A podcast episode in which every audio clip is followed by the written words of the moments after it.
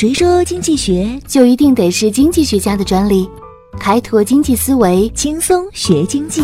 上山微电台，傻瓜经济学。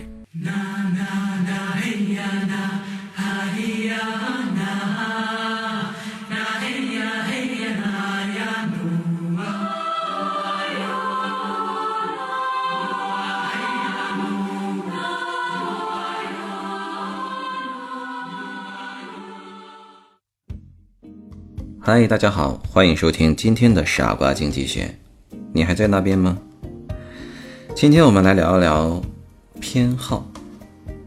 我们每个人都有自己的习惯，都有自己的偏好，爱穿什么颜色的衣服，爱吃什么口味的菜。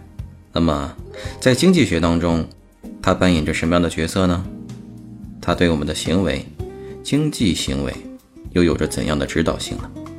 一起来看一看今天的内容吧。毛泽东一生呢，最喜欢吃的荤菜当属红烧肉了。他经常说：“吃点红烧肉补补脑子。”新中国成立之后呢，已经不是战争年代十分恶劣的环境和那种艰苦异常的生活了。保健医生啊，为了毛泽东的健康长寿，曾就吃红烧肉的这件事情呢，与他约法三章。主席啊，一呢。以吃瘦肉为主，改变吃肥肉的老习惯。二呢，要以调换口味为主，不能一次吃的太多。三呢，就是以补足营养为度啊，不是天天都得吃。毛泽东呢，同意了这约法三章，但一直到一九七六年去世之前，他也没有改变吃红烧肉的饮食习惯。再来看一看上海和平饭店的主厨范正明，多年前呢，曾收到美国前总统克林顿夫妇的一封表扬信。当年呢，克林顿来访华时，在上海站正是由这个范正明来主理菜肴，他做出了让美国总统难忘的中国虾仁儿。克林顿夫妇开始用餐之后，意想不到的事儿发生了，克林顿认为。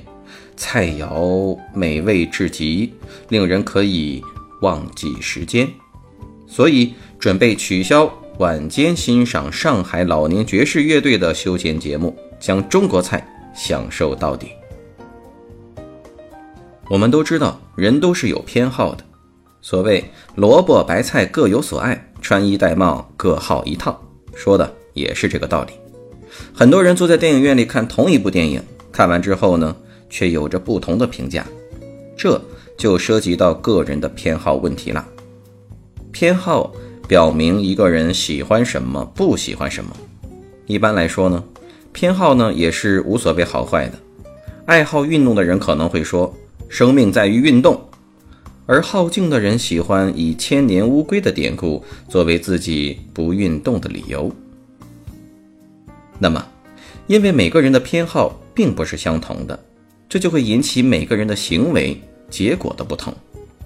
经济学认为，每个人根据自己的偏好形成在一定约束条件下能够反映自身愿望的需求，并在这个基础之上做出自己行为的决策，就能获得效用的最大化。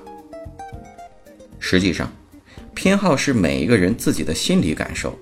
如果有人一定要用自己的偏好代替他人，即使是一番好心好意，也难免由于越俎代庖而减少了他人的效用。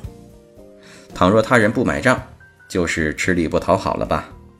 承认并尊重每个人的偏好，是可以达到效用的最大化的。说到这儿，我们不妨反省一下自己，是不是有的时候用我们自己的偏好，以自己的主观想法去跟别人聊天啊？由于别人的不认同，我们可能会生气。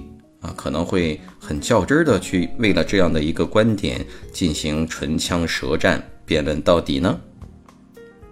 回到我们的经济学上，消费偏好呢又称消费者嗜好，是指消费者对于所购买或者消费的商品和劳务啊，他的爱好胜过其他的商品或者是劳务了。它是对商品或者劳务优劣性所产生的主观的感觉，或者说。评价，作为个人常见的偏好有哪几种呢？第一个是习惯，由于个人行为方式的定型化，比如经常消费某种商品或者经常采取某种消费方式，就会使消费者的心理产生一种定向的结果。这种动机几乎每个人都有，只是习惯的内容和稳定程度不同罢了。第二个是方便。很多人把方便与否作为选择消费品和劳务以及消费方式的第一标准，要求在消费活动当中尽可能的节约时间。还有第三种就是求名，很多人把消费品的名气作为选择与否的前提条件，在购买活动中首先要求商品是名牌啊，只要是名牌，呃，投入再多的金钱也愿意。我们是只买贵的，不买对的。这个我们能看到很多土豪就是这样的，对不对？